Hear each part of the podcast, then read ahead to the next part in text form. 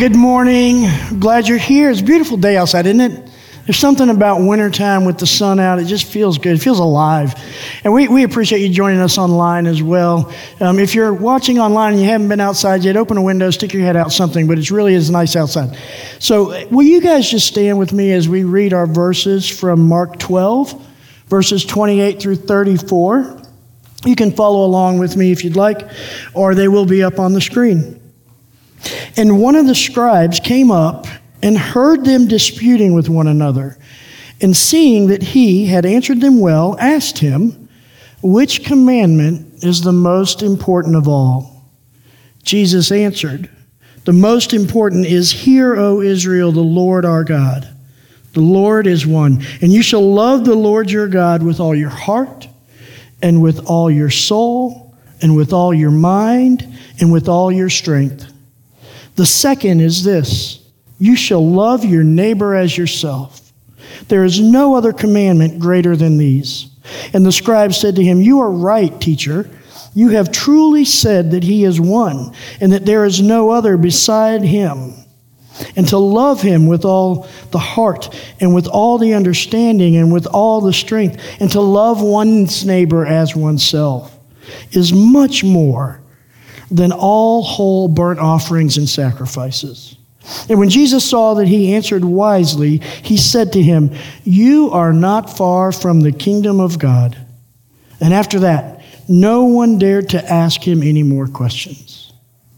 Hey, I want to pray for us this morning but, but part of the purpose that we laid out last week is to serve neighbors generously. And, and one of the ways we do that is prayer. And so I want to invite you um, into prayer this morning for Beth Brown. We just found out Friday that her um, only remaining sister, Connie, passed away.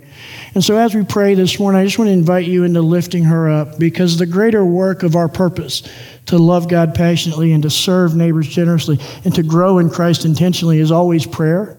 And so we have an opportunity this morning not only to love God with prayer, but also to serve Beth generously by lifting her up in our prayer right now. Would you pray with me?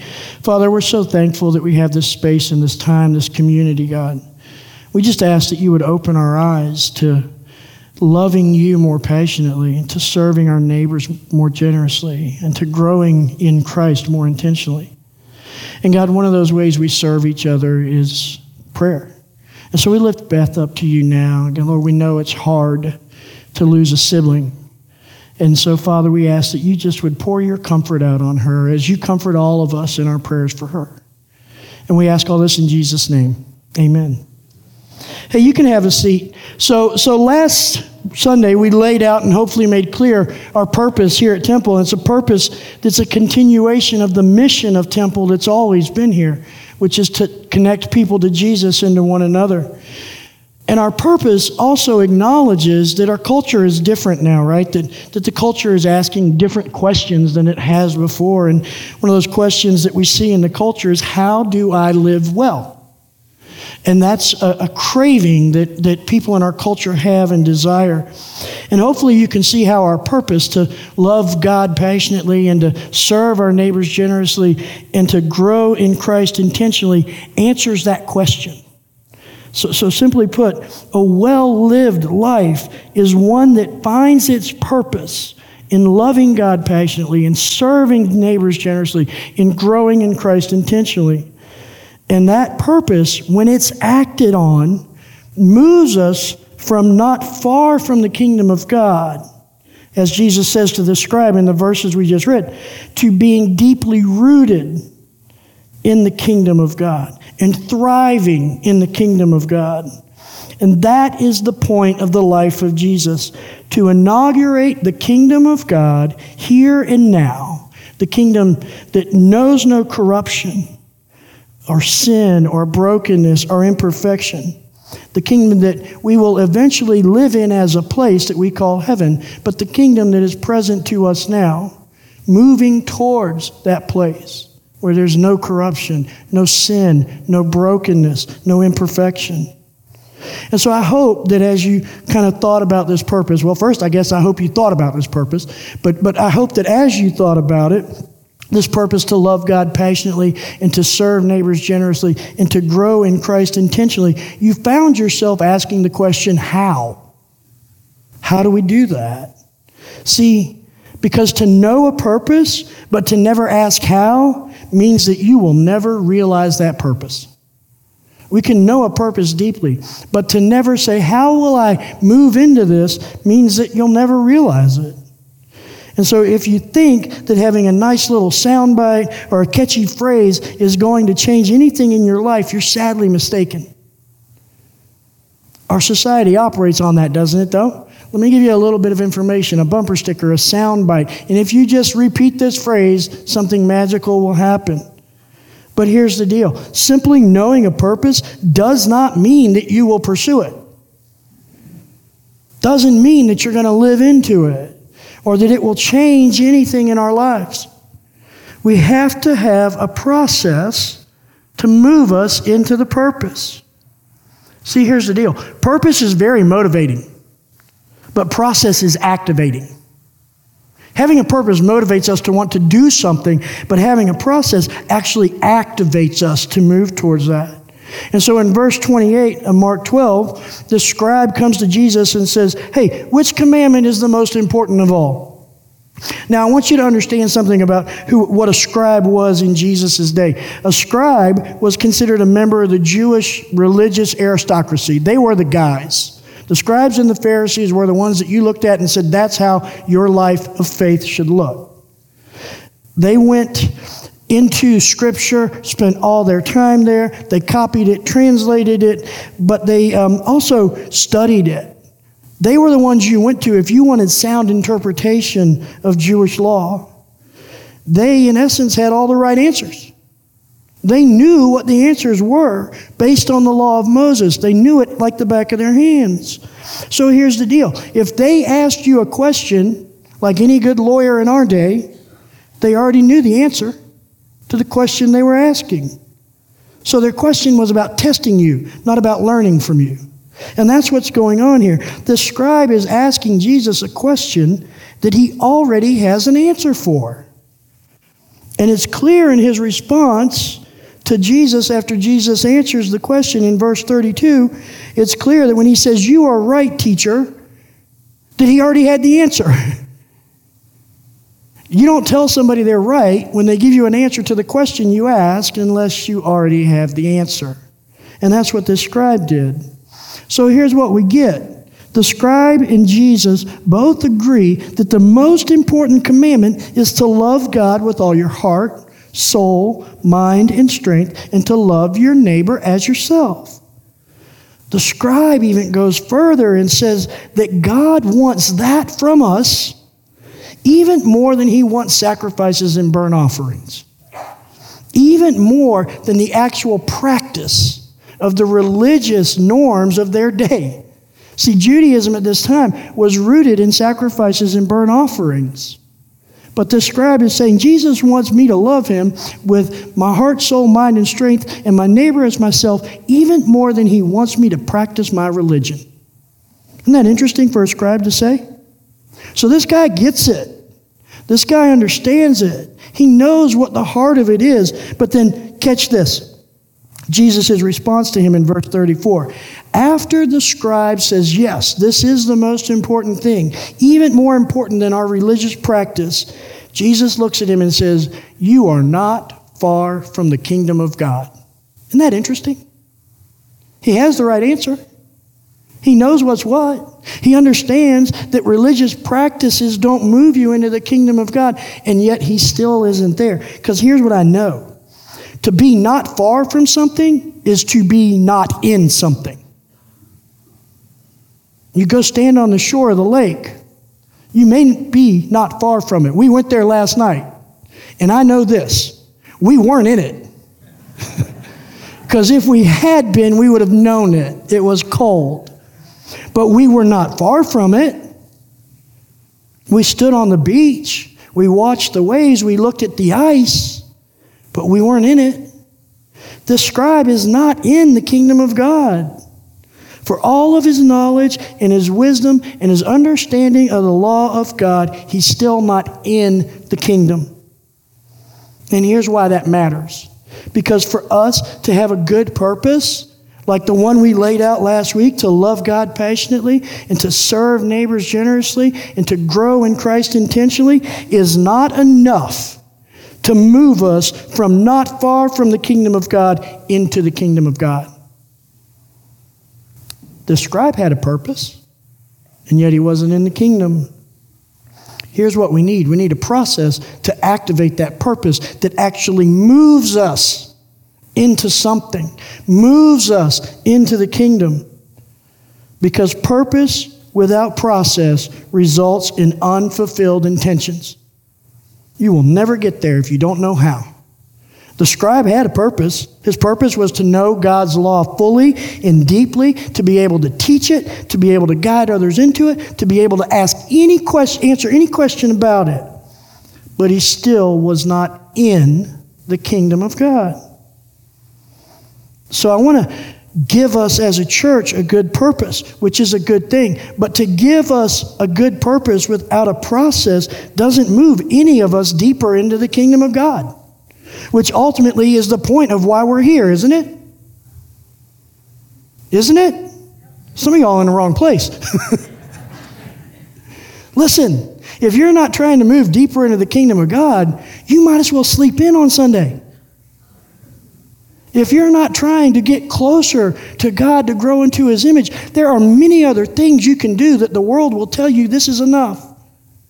But if our purpose is to go into the kingdom of God, this is where we should be. In here. And so I want, I want us to remember this purpose. And I want you to remember this purpose is motivating, but process is activating. We can have a purpose and go, oh, I like that, and I can repeat it. But at some point, every one of us is going to have to choose to step into the process of moving more deeply into the kingdom of God. We're going to have to step into the process of loving God passionately and serving our neighbors generously and growing in Christ intentionally. Because if we don't do that, all we have is a soundbite.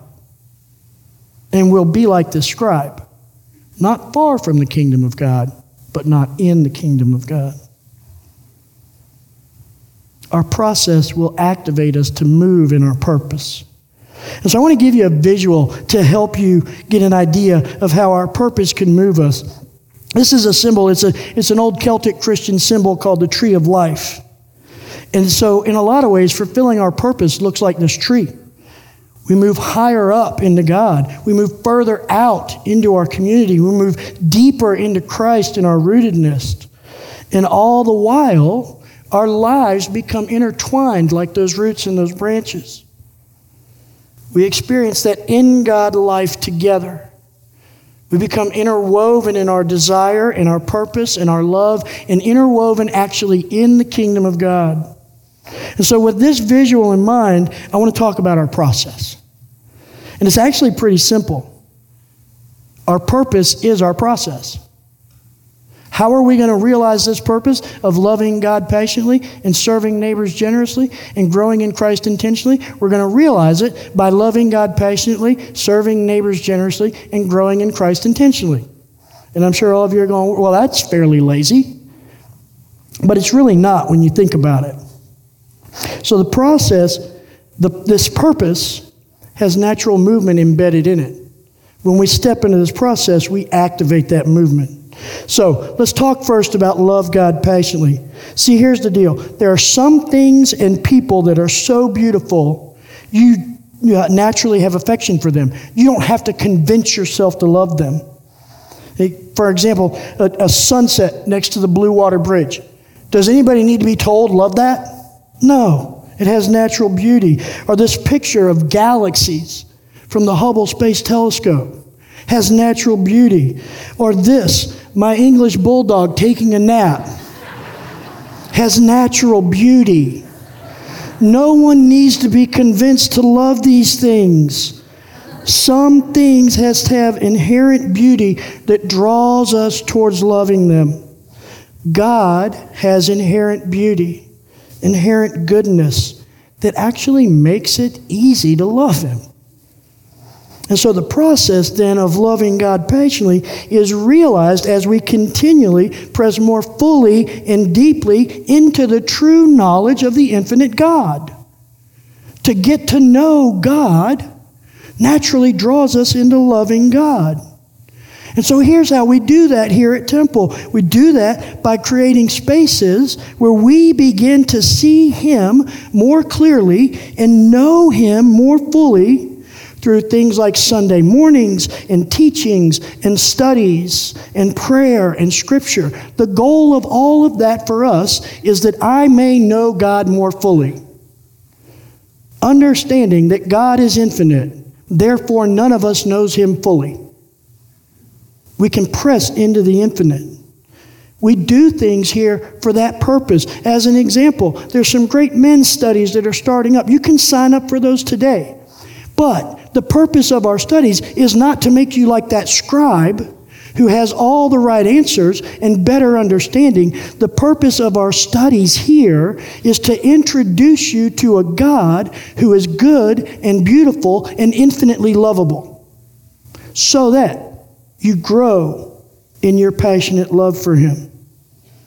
In our next series, Simply Jesus, is going to start next Sunday. We're going to walk through the Gospel of John for that very reason to see and get to know the good and beautiful Jesus who is God in the flesh. And while we're in this space, getting to know God in a way that fosters loving Him more patiently, guess what? Our kids are doing the same thing down in Treehouse. Our middle schoolers are upstairs doing the same thing. Our high schoolers will be here tonight doing the same thing in Beloved. Our middle schoolers will be back on Tuesday night for Sonic doing the same thing. We'll have other kids here on Wednesday night doing the same thing. Our joy group that meets one Friday a month will be doing the same thing. Our spaces are about introducing all of us to this good and beautiful God who is infinitely lovable and inviting us into loving Him more passionately. And guess what happens when we do that? It's going to drive us further into community. Because this idea of loving God passionately has natural movement in it towards serving our neighbors generously. Listen to this in 1 John verses, uh, chapter 4, verse 20. If someone says, I love God, and yet he hates his brother or sister, he is a liar. For the one who does not love his brother and sister, whom he has seen, cannot love God, whom he has not seen. Do you see the connection in there between loving God passionately and serving neighbors generously? If you say you love God, but you don't love your neighbor, you don't love God which means that the inverse of that is true. If you love God, then you will love your neighbor. So to love God passionately naturally creates in us hearts that serve our neighbors generously. Our ever increasing love for God will increase our desire to serve our neighbors generously. Listen to this in John 13, verse 34. I am giving you a new commandment that you love one another just as I have loved you, that you also love one another. By this, all people will know that you are my disciples, if you have love for one another. Do you see what's happening in this verse? We obey Jesus out of love for Jesus, not obligation. Obedience to Jesus leads us to love for one another. So, as my love for Jesus increases, my love for all of you will increase. And then it becomes tangible, it becomes serving, it becomes a desire in my heart to serve you and do what I can for you when you have a need. And so, do you see the natural connection between higher up that is loving God more patiently and further out, that is serving our neighbors more generously, think about that tree again. Higher up and further out. And so we at Temple have created spaces specifically to move us through this stage of the process. Spaces like life groups and ministries like Hampers that we just wrapped up, and ministry teams that serve us here every Sunday. Our hospitality people and our children's people and our tech people and our worship ministries. That's just to name a few of the spaces that we've created for all of us to practice serving our neighbors generously. But see, these aren't the only spaces. I want our primary space of serving our neighbors generously to be our homes and our workplaces. The spaces where we have some of our deepest and most consistent connections. Let's start there. Let's commit to serving our families and our closest neighbors generously. Then serving our church, our spiritual neighbors generously then as we practice serving neighbors generously in these spaces, let's take it out to our community with love and compassion for those who aren't a part of this body, for those who aren't a part of any body of Christ. Let it spill out onto them. And so the natural movement through the process doesn't stop there. So, as we love God more passionately, we become the kind of people who naturally serve neighbors more generously. And then we begin to notice things in ourselves. You ever had one of those moments where you started serving somewhere at church and you walked away and you went, man, there's stuff inside me that kind of I need to deal with? Or maybe there's stuff inside of you, and from those moments you go, I got to fan that into flame. That's a good thing. And so here's what happens we become aware of the things in us that are not fully rooted in Christ, that are a product of our self will and our ego as we serve others generously. We begin to see the areas in our lives where, like John the Baptist, we say, Lord, I must decrease and you must increase. Because here's the deal. Every relationship, every interaction is an opportunity to allow Jesus to search me. Human relationships are the best place to have what's in me come out. If I'm willing to look at it, if I'm willing to say, I need to grow in Christ, instead of, you need to grow in Christ. If I'm willing to use these interactions as self examination instead of judgment, then I will grow in Christ in these interactions. Listen to this in Psalm 139, 23, and 24.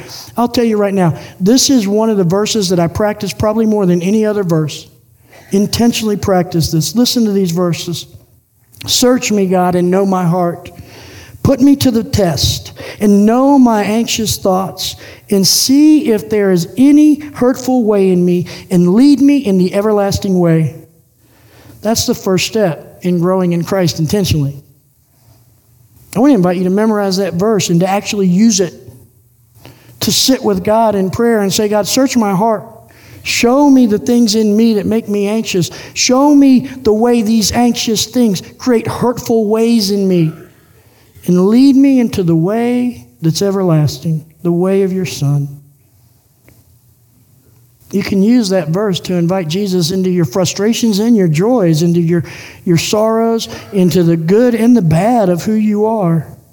You can open your mind and let Him speak the truth of who you are into your life and to transform you into His very image. And the goal of this stage of the process of growing in Christ intentionally is simply really just 2 Corinthians 3:18. Look at these verses. But we all with unveiled faces, looking as in a mirror at the glory of the Lord, are being transformed into the same image from glory to glory, just as from the Lord the Spirit. I want to break this, these, these first down a little bit. We all.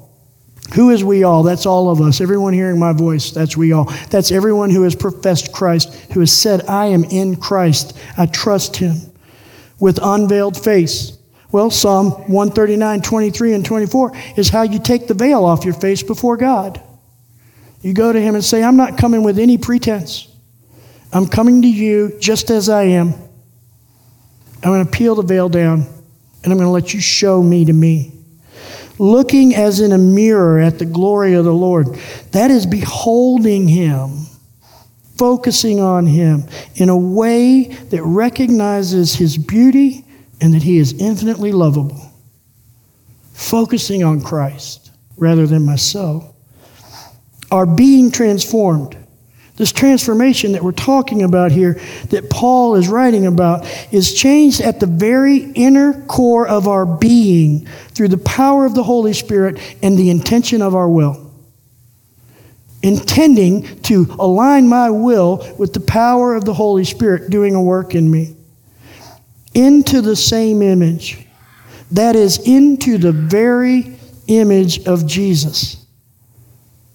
Heart, soul, mind, and strength. Becoming Christ. From glory to glory. Now, implied in the Greek here is a process, a process that's happening incrementally with some future result. This isn't something that happens instantly. Wherever you are at today in Christ, there is room for you to take a step. Whether you feel as if you are so deeply in Christ, it feels like you're in the bottom of a limitless ocean, there's a deeper place. If you feel like you've got your big toe barely touching the water of that ocean, there's a deeper place. But none of us are done. We all have a place to grow. That's what growing in Christ intentionally is. Movement deeper into Christ comes as we enter into spaces where we have very real and open interactions with others by serving our neighbors generously. I would almost go so far to say that if you will not engage in serving your neighbors generously, you are hindering your growth in Christ. Because growth happens in community. God is community. He invites us into that for our growth. Here's what happens when we serve others we lay aside ourselves for the glory of God and the benefit of others. It reveals to us ourselves in ways only human connection can. Then, as we grow in Christ intentionally, something interesting happens. Let's go back to John 15. I love this chapter of the Gospel of John. It's all about abiding in the love of Jesus. It's and, and the love of the Father. And Jesus is inviting us into something here. Listen to this. Verses 9 through 11. Just as the Father has loved me, I also have loved you. Remain in my love. If you keep my commandments, you will remain in my love, just as I have kept my Father's commandments and remain in his love. These things I have spoken to you so that my joy may be in you and that your joy may be full. Does anybody need a little bit of Jesus joy? I could use it. I could use it. And so Jesus has loved us as the Father loved him. And so as we grow in Christ intentionally, we actually enter more deeply into a loving God, passionately type of relationship. So now we're all the way back to the beginning, right back where we started. And so this process is continuous and it perpetuates itself over and over and over again. Back to the tree of life, right? Growing up, growing out, growing in. And it happens over and over and over. And what we find as that happens, we go higher up, we go further out and we go deeper in. So, do you see how the purpose of loving God passionately and serving our neighbors generously and growing in Christ intentionally is the process? Do you see it? It's fairly simple, isn't it? So, the question now is what do we do as individuals? What do we do? Well, it starts with a little bit of self examination. Which of these stages do you feel like you need to address in your life? Do you feel like a certain distance or dryness in your relationship with God? Then engage in the spaces and the environments here that help you get to know this good and beautiful and lovable God more patiently. Maybe you need to commit to attend church more regularly or reading scripture more faithfully, or this is a huge one praying more relationally. Rather than simply going to God and saying, This is what I need, offer it to me, and we will be fine? What if our prayers become, Lord, show me you and show me me, and let those two things meet and become one? Do you find that maybe serving your neighbors generously is more of a chore than a joy? Been there, done that. It happens sometimes. And if that's the case, maybe you need to join a volunteer team here and put yourself in the presence of consistent, selfless, and joyful servers so that you can catch that spirit of generous serving. Or maybe you feel like your interior life is just confusing and you feel lost in it. Feel like you're not growing in Christ. Maybe you need to make Psalm 139, 23, and 24 a daily practice. Maybe you need to find a spiritual friend who'll speak truth to you about the places where you are falling short in Christ, but also encourage you in the areas where they see the life of Christ coming alive in you. We need both. We all it's not hard to find somebody who will tell you that everything that's wrong with you. If you have if you need someone like that, call me Monday. I have plenty of them. I will introduce you to them. But sometimes what we need is that person who will look at us and say, I see Jesus in you. Don't let this die. Fan it into flame. Don't get hung up on all the places you're failing. Fan this into flame. Let this consume you internally. Let it come out of you externally. And so now, as the people of Christ at Temple, what do you need to do? Well, we need to be present to this purpose and this process with clarity. We need to continue in that. We need to own it. We need to share it. We need to pursue it. We also need to examine all that we do through the lens of this purpose. Everything in our lives. Is this leading me to love God more passionately, to serve my neighbors more generously, to grow in Christ more intentionally? And if it is not, I will put it aside. And if it is, I will embrace it. We need to bring that purpose to the core of everything. And this, know this that we, as a staff and elders at this church, are doing this thing that we're asking you to do. We started this in our own lives back in the fall. We're undertaking the hard task of aligning all of our ministries with this purpose. And so, all that to say this we're not inviting you into a place that we haven't already gone into. We want to realize this purpose in our own lives.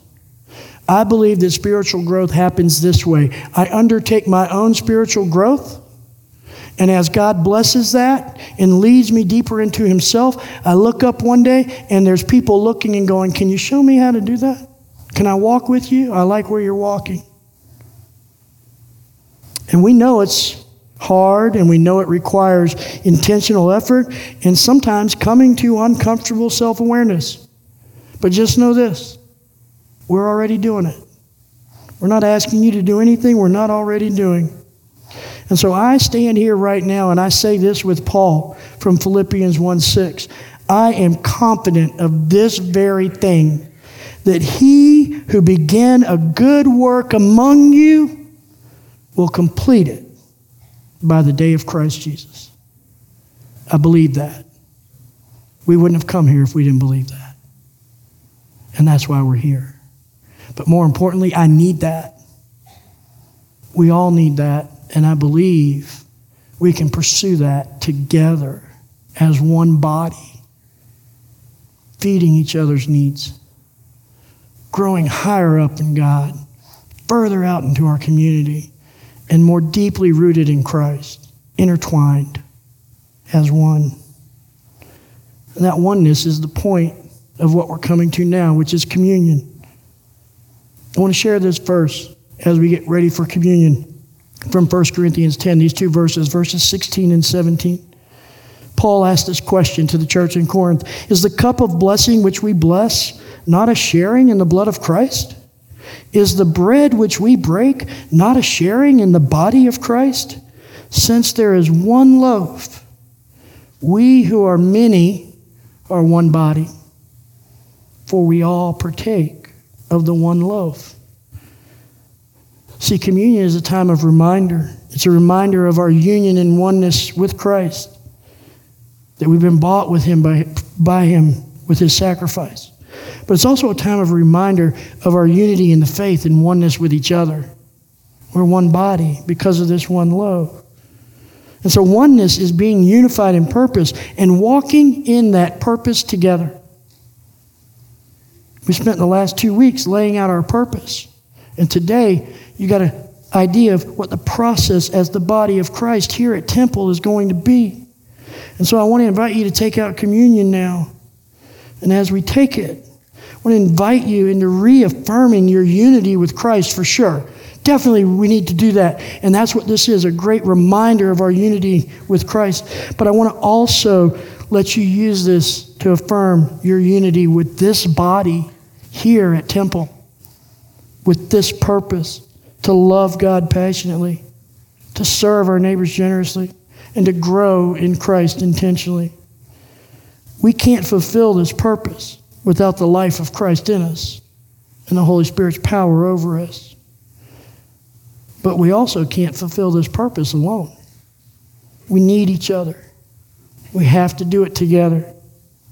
And so, as we take this bread and this juice, these elements together, let's affirm that oneness that comes from Christ because of his sacrifice, yes, but also the invitation that comes from him to be one with each other.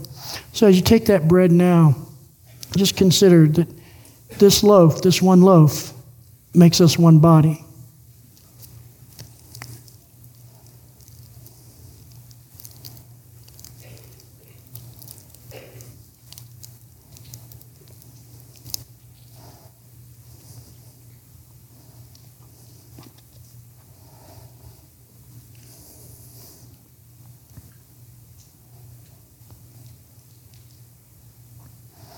And as we take this juice, I want to invite you to affirm the sacrifice of Jesus, the sacrifice he made for us. But I also want us to say we're willing to put aside all that separates us in this body. And we're willing to stand on one thing, that one purpose to love God passionately, to serve neighbors generously, and to grow in Christ intentionally. So let's take this juice together. Lord Jesus, we thank you. We thank you that we have, through your sacrifice, oneness and unity. But that oneness and unity was never designed to serve just our desires, to simply serve what works for us, what we want. But God, to serve your body, your body that is created by you with Christ as the head, to glorify you but also to benefit others. And so, Father, I pray that you press this purpose deep into our hearts and into our souls, that we become a people who simply just want to love you generously and serve our neighbors and grow in Christ. And in that, Lord, you do a work that transforms each of us into the very image of your Son so that Jesus is seen here, seen through your people here and walking through our community of Sarnia. We ask all that in His name. Amen.